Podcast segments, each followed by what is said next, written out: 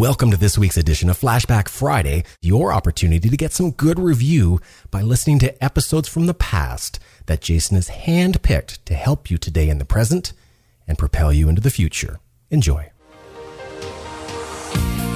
Welcome to the Creating Wealth Show with Jason Hartman. You're about to learn a new slant on investing, some exciting techniques, and fresh new approaches to the world's most historically proven asset class that will enable you to create more wealth and freedom than you ever thought possible. Jason is a genuine self-made multimillionaire who's actually been there and done it. He's a successful investor, lender, developer, and entrepreneur who's owned properties in eleven states, had hundreds of of tenants, and been involved in thousands of real estate transactions. This program will help you follow in Jason's footsteps on the road to your financial independence day. You really can do it. And now, here's your host, Jason Hartman, with the complete solution for real estate investors. Welcome, listeners from one hundred sixty-five countries worldwide. This is your host, Jason Hartman. Thank you so much for joining me today. And for me, well, I'm going to say happy Sunday, but you'll hear this episode on probably Monday. If you're caught up and you're listening right away, hey, we had a little problem with our iTunes feed last week. Thank you, listeners that reached out to me to tell me about this. I so appreciate that. And by the way, if you ever want to reach out to me about anything, just go to jasonhartman.com slash ask. Criticize me, praise me, tell me how great the show is. I love to hear it. Ask a question. And I know, I know, listeners, I'm behind on your questions. I get it. But you know what? It's not all about me. Of course, it's about our whole team. Well, it's really about you, obviously, but for answering your questions, it's about our whole team. Remember, when I get that question, our team gets it too, and your investment counselors many times answer those questions for you, even if they don't happen on the air, or they happen on the air kind of slowly. So we will get to them. We will get to them, and I very much appreciate you putting them out there. A lot of times, questions are answered just in my monologue, in my talk, because I read them all. They go into the processor between the ears here, and I admit it's not the fastest processor in the world, but it's not bad. It's not bad. It processes things, and then you just kind of hear them come out in conversation. But hey, this week, wow, we are on the verge of a revolution. A revolution of good things happening this week. Wow. So the first one is the self-management revolution. The self-management revolution. One of our clients who has been on the show a few times over the years, that is the young guy. Well, he's he's not that young anymore, are you? I don't know. He's probably about thirty-two now, but he was on the show originally when he was like twenty-six or seven. I finally convinced him that self-management was the way to go. Self-management. I'm telling you, folks, there was this thing, remember, you know, twenty-ish years ago when the internet was all the rage? Well, I guess it still is.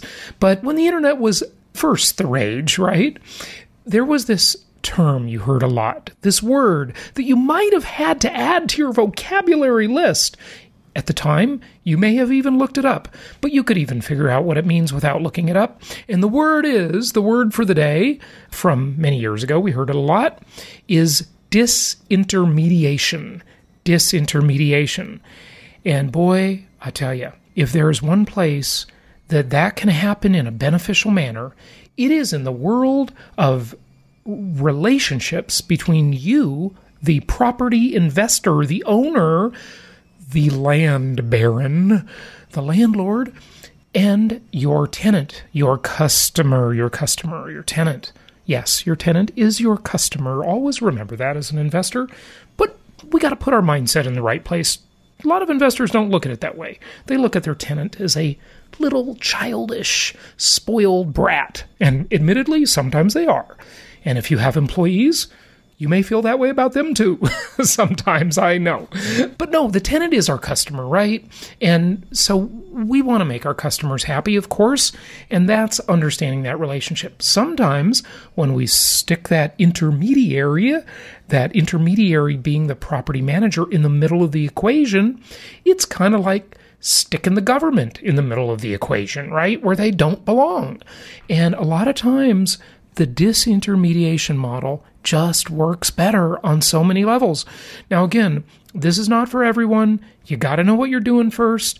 Get a little experience, cut your teeth, earn your keep, earn your stripes. But ultimately, I'm telling you, I think the self-management thing is really, really something to consider. And remember, I don't recommend full self-management like my mother, who you've heard on the show several times, my mom, the extreme do-it-yourselfer.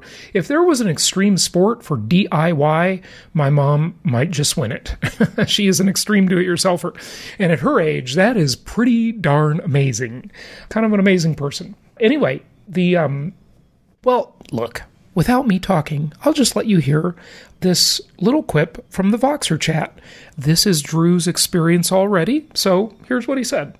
Oh my gosh, I'm so much happier now. I mean, maybe I'm in the euphoric stage here, but had a chance to talk to a couple of the tenants, sort out some issues, and, you know, this layer of bureaucracy between myself and the tenant, just being able to cut that out and just deal more directly with them and have some humanity to it just makes for just a much better relationship with the tenant. I've already sort of patched up a couple of uh, inconsistencies between, you know, what's going on.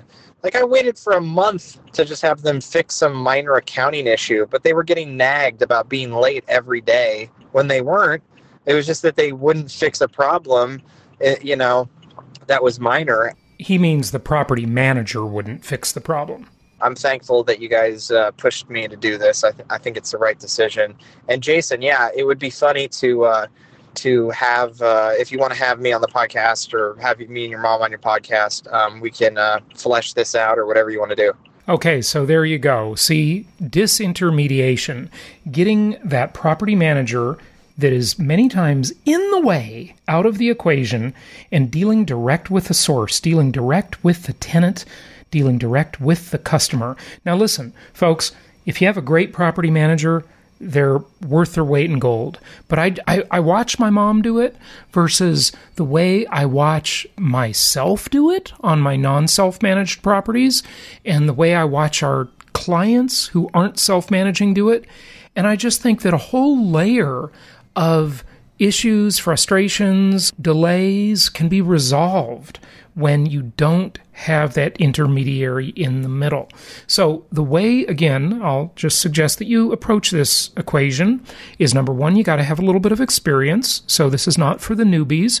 Number two, you probably want to, of course, go to jason hartman dot com and type self-management and make sure you listen to all of the podcasts I've done. And if you're not a member of the J H U online membership site, which you can join at jason hartman dot com, where you hear those conference calls. In fact, I don't know, maybe we'll just take those conference calls to a podcast uh, at some point. You know, listen to those, learn about it, and remember, the most dangerous time for a self-manager, or anybody really, even if you're not self-managing, is when a property is vacant.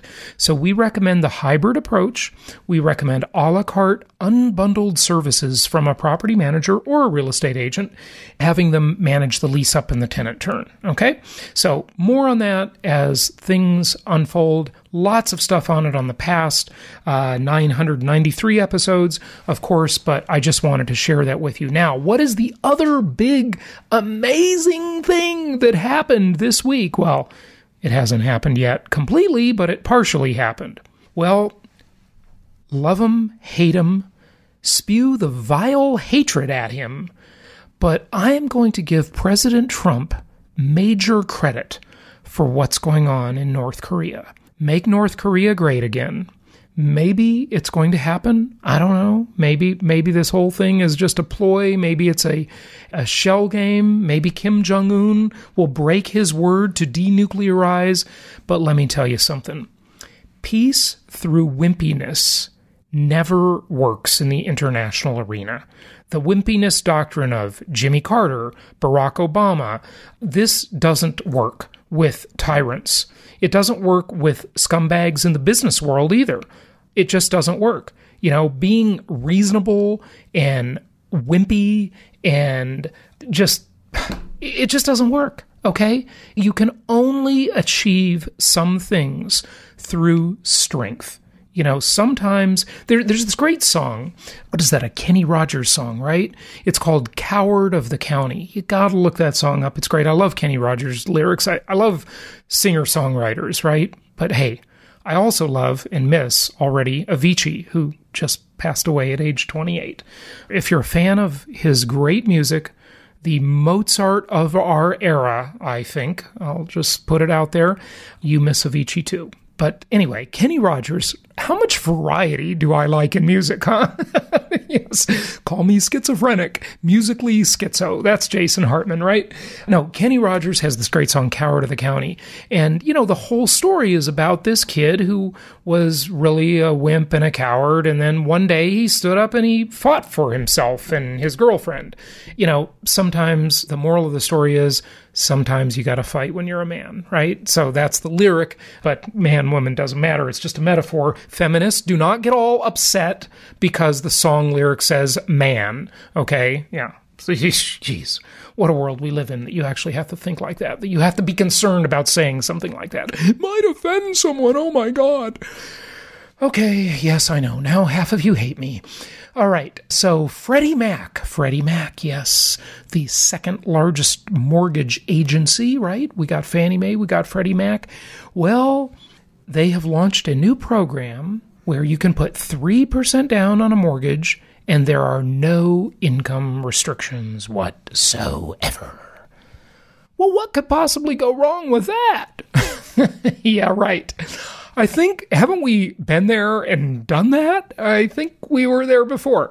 Now, look, I was at an economic forum the other day put on by a bunch of bankers, and it was really fascinating. There were five economists that spoke there on the stock market level, the real estate level, the general level, the international level, et cetera, et cetera. It was fascinating, fascinating event. I'm going to get a couple of those economists on the show because I really enjoyed their presentations. And let me tell you, folks, the outlook was extremely bullish. Only a couple of concerns on the horizon for the economy. Not much. Again, this is the Trump recovery.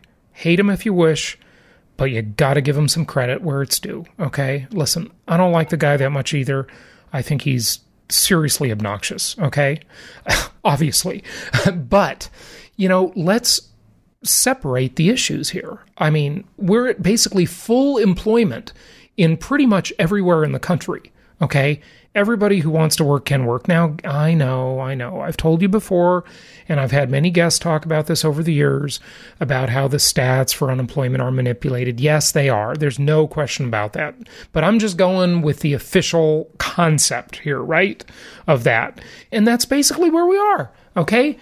The economy is on fire. En fuego. It is booming, all right? So you just can't deny that. And all of these economists that were talking about the real estate component said what I've said to you before, you know, just echoing what I've said. The banks have been pretty darn conservative this time around. There is no mortgage crisis. Not yet. Now, maybe maybe a new Freddie Mac program like this will be the entree. You see little inklings of it here and there where the lending is getting kind of kind of crazy, right? You know, a three percent down program with no income restrictions, right? Well, you know, that could be bad, but I'm sure there's credit restrictions and credit guidelines there. So, uh, again, by and large, there isn't a mortgage crisis waiting to happen. That's not going to be at this time if there is a another big collapse and a big great recession ahead. That's about all we got time for. I had a bunch more I wanted to talk to you about, but you know what? We got to get to our guest. We got to get to our guest. So let's do that. Let's talk about affordable housing with Richard Burns today.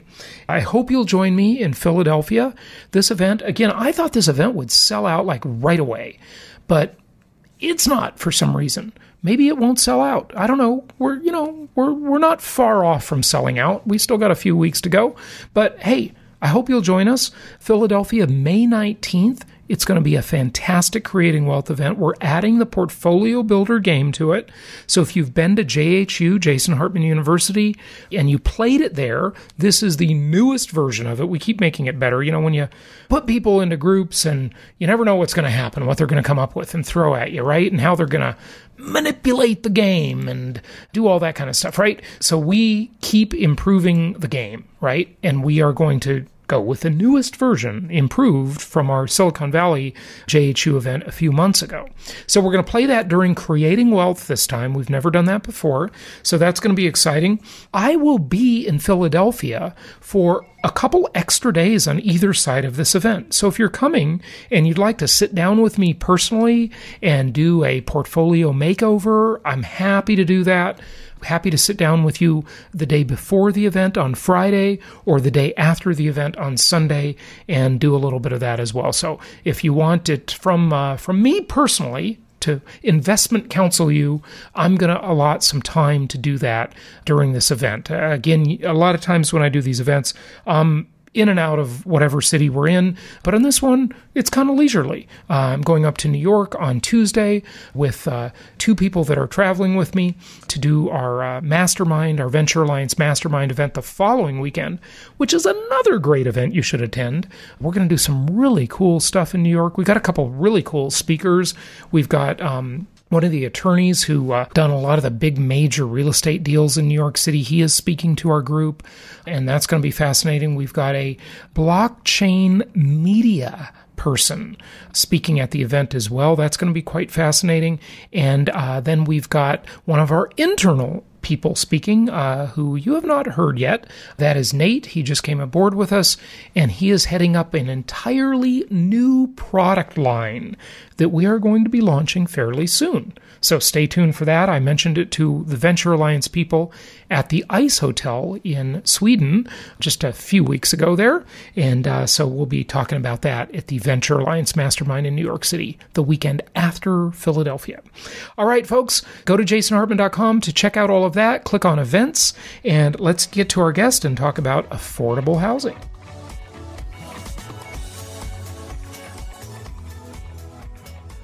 It's my pleasure to welcome Richard F. Burns. He's uh, Chief Executive Officer of the N H P Foundation, a nonprofit affordable housing developer and owner with over six thousand units in twelve states and Washington, D C. He's a real estate investment professional with over forty years' experience managing money for pension funds and other institutional investors, both domestic and foreign. Richard, welcome. How are you? I'm great. Thank you. It's good to have you on. Thanks for joining us today. So, you know, affordable housing is a real quandary. I mean, that is just, you know, you see in these different markets around the country, around the world, so many people just being priced out of the homeownership game, or even the home rentership game, I should say. What are some of the issues and problems, and how can they be tackled? You've got a couple of things going on simultaneously. One is you have an ever-increasing demand. You know, I've been in real estate for a lot of years, and in all my years in real estate, I've never seen the supply-demand fundamentals like they are in affordable housing. In, in other words, the supply so scarce and the demand so high, right? That's right. Yeah. And the supply isn't growing anywhere near fast enough to stay with the increase in demand. I think that one of the things that's difficult to build new housing is the cost of construction. And that's where really the only program that addresses that effectively is the low-income housing tax credit program. Another problem is that existing, older, more affordable properties are either aging out of existence or they're being acquired by institutional investors, private equity managers who are upgrading these apartments to a point where the existing tenants can't afford to stay. Mm-hmm. So you've sort of got the two problems going on at once. You've got the existing properties, which are either decreasing in number or being pulled too high up in the rental plane, or you've got uh, new construction, which if you look at the cost of land and building today, in order to build any multifamily housing, you have to um, charge very high rents in order to justify the cost. Mm-hmm. So both of those factors contribute to a very difficult situation. It's funny. I, I see all of these interesting things on social media all the time about three D printed houses and how they can, you know, of course, this doesn't include the land, right? But, you know, all these sort of new models of, you know, reducing construction costs. You know, this three D printed house was built in, you know, a day and a half and it only cost ten thousand dollars and hey, it looks pretty great to me. But, you know, you just don't see this stuff in the marketplace. I mean, where's the disconnect here? Have, you know, I'm sure you're you're thinking about and talking about construction techniques all the time. You know, traditional construction, of course, has just skyrocketed. But I don't see this other stuff in the marketplace. It seems to be just a just a lot of talk, really. The major obstacle you've got is the building codes in this country, which are very restrictive mm-hmm. and which make it very difficult to build anything outside of those codes. Mm-hmm. So by the time you get a, as you mentioned, you've got the price of the land, yep. and then you add to that the construction you need to meet code. It's very hard. So the th- the three D, and I don't want to get on a big tangent about this three D printing, but I just got to ask you, because these things are really floated around a lot. You know, I'm seeing this quite often. And you probably are aware of the three D printed apartment building in China. You know, there pictures of that have been floating around social media. Are those three D printed houses not up to code? I mean, are they...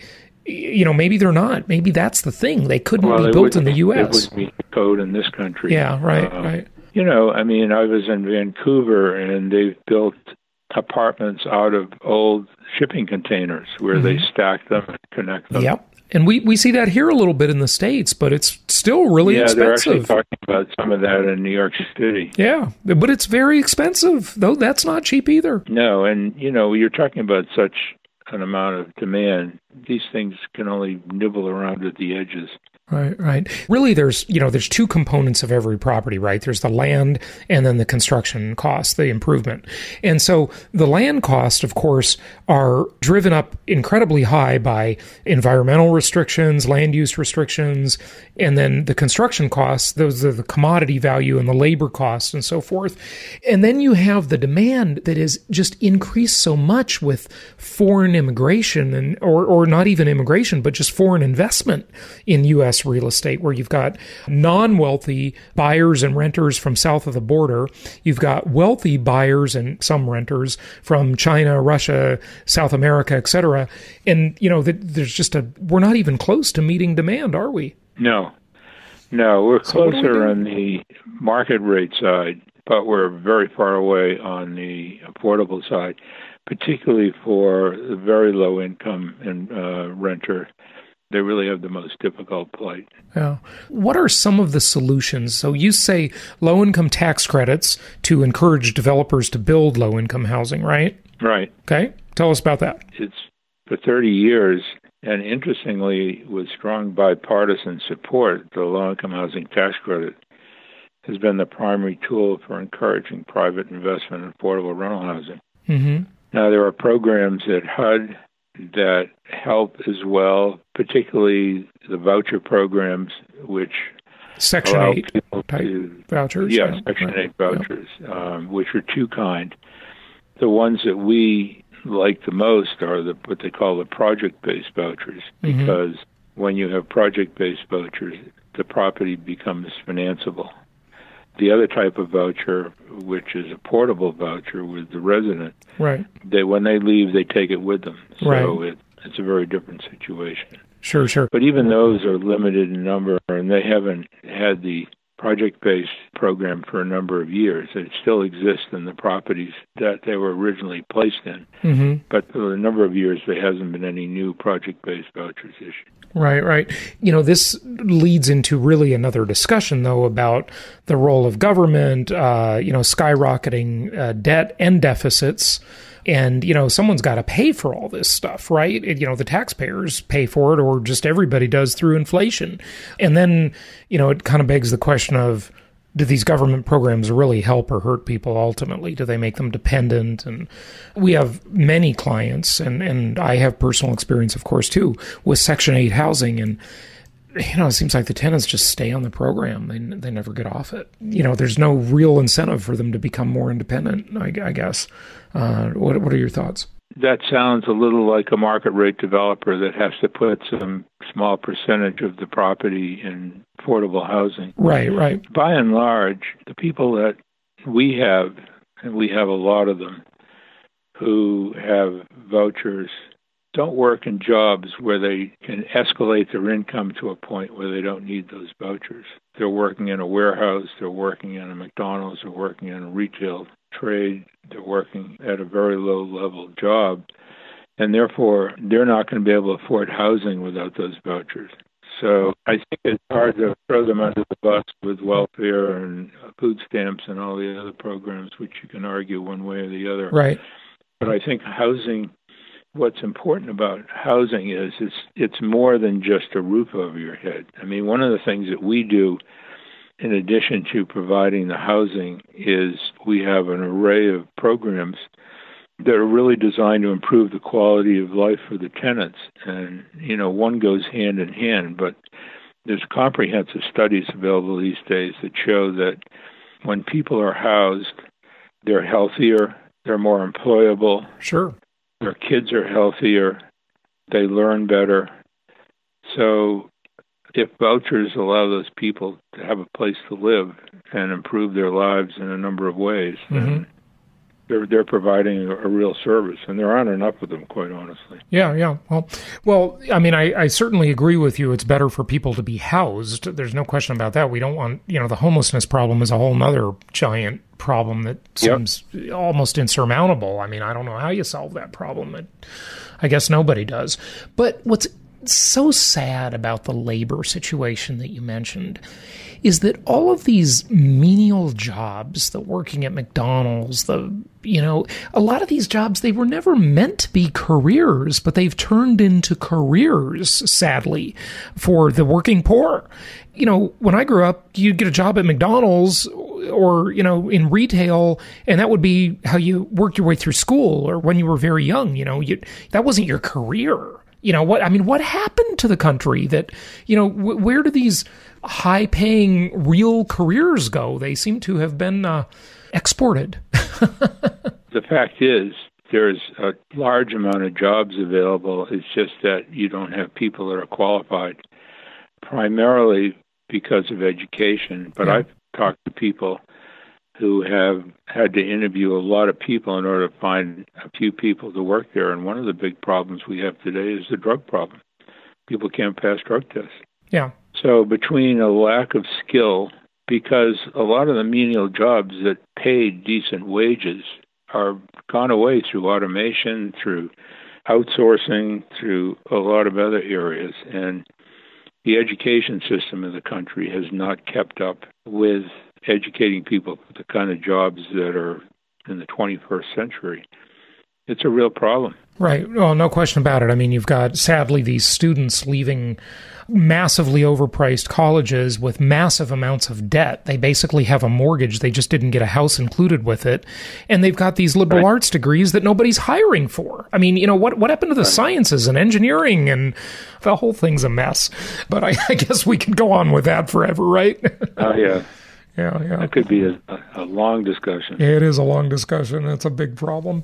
Well, okay, so what else are you guys involved in? And I mean, this is a nonprofit that you run, right? Yes. Yeah. What does it do? Is it an advocacy nonprofit, or are you actually providing vouchers? Or t- tell us a little bit about what you do. We were actually, we develop and redevelop affordable housing. Mm-hmm. And in the process, we improve the lives of our tenants. I mean, that's our mission. Mm-hmm. Provide safe, clean, affordable housing for low to moderate income families and seniors, and provide services to them to improve their lives. I mean, that's mm-hmm. simply what our mission is. Right, right. In other words, when you look at a project, and it might be, what, an apartment complex that you'll rehab, but you'll rehab it to the spec where it's affordable versus upgrading it a, a ton and making it luxury. Is is that what you do? That's correct. Mm-hmm. Almost always when we do that, we use tax credits, which provide the subsidy we need to upgrade the properties.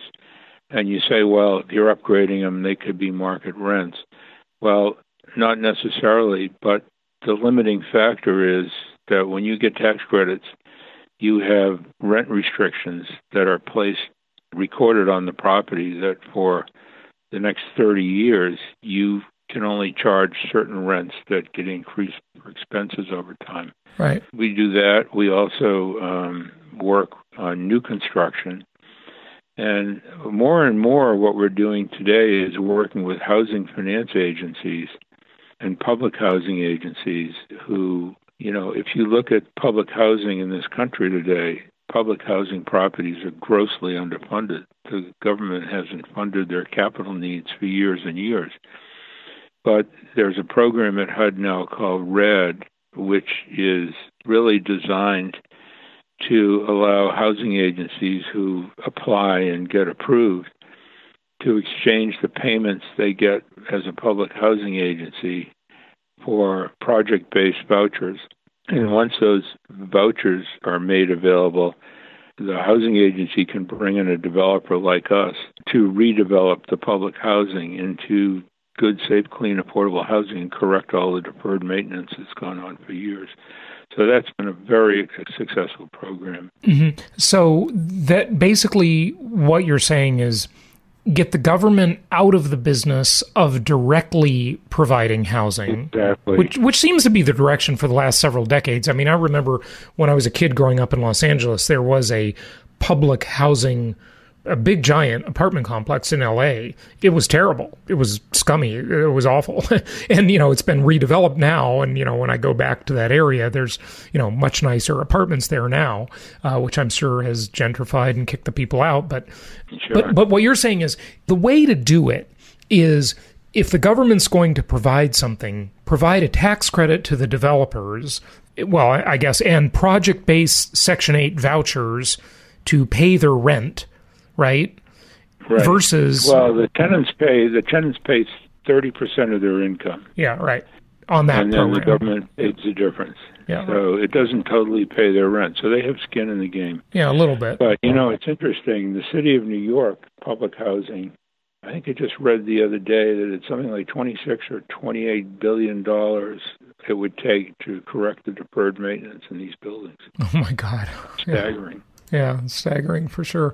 I got to ask you, since you mentioned New York and I mentioned L A, what are your thoughts on rent control? Well, rent control, I, I don't know where rent control has ever worked because it really clamps down on what the private sector is able to do. I think rent stabilization, like they have in New York, has worked a little better because they do go in every year and assess whether the rents need to increase or not. Once you have rent control, I think the history has been that properties start to deteriorate. It really doesn't do the residents any good. I mean, you continually hear people singing that song, but I'd like to see where rent control has actually worked over some period of time. Well, I'm glad you said that. I mean, I couldn't agree with you more. Rent control's pretty much a disaster. I think it creates a, a black market, a gray market. And yeah, I mean, there's even a Seinfeld episode about that, you know, where they're waiting for the neighbor to die so Elaine can get the apartment, the rent controlled apartment. You know, it's a perversion of, of the marketplace. Uh, so yeah, I agree with you there. Well, good stuff. Let's wrap it up. But, you know, what closing thoughts do you want to share, or maybe any questions I haven't asked you, that anything you want to share with our audience? We've done a series of surveys over the last couple of years.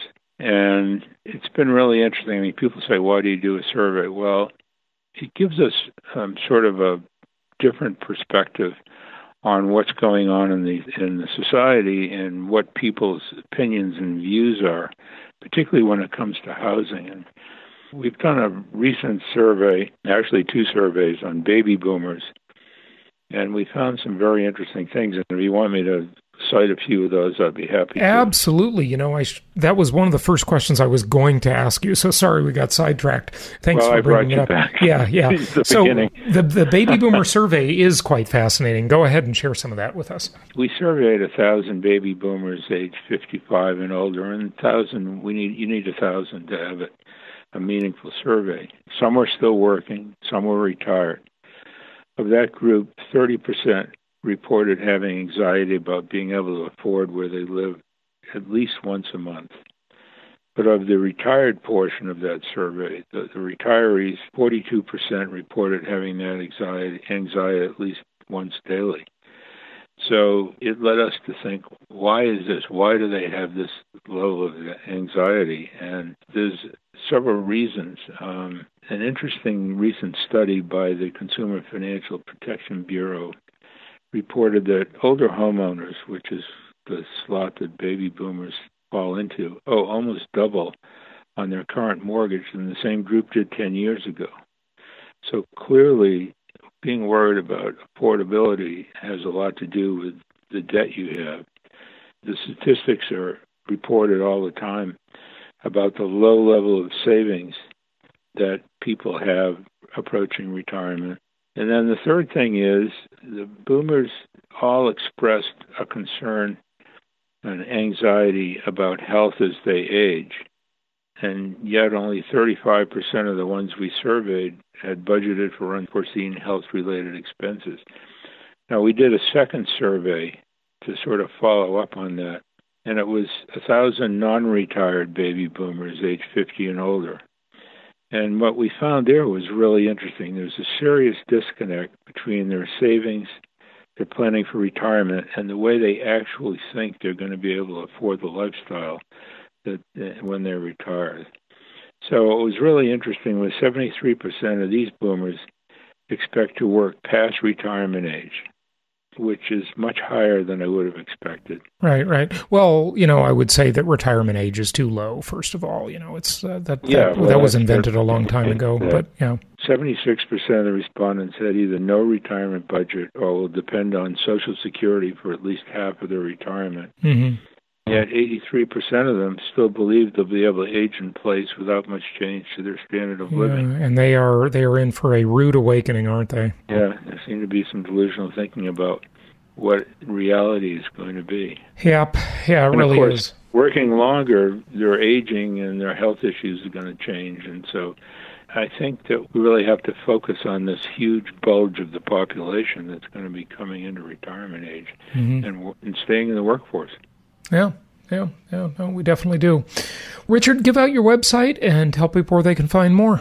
N H P foundation dot org. Excellent. Richard Burns, thanks for joining us. Thank you.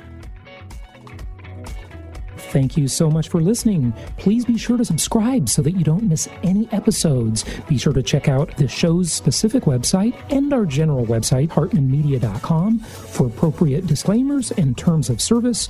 Remember that guest opinions are their own, and if you require specific legal or tax advice or advice in any other specialized area, please consult an appropriate professional. And we also very much appreciate you reviewing the show.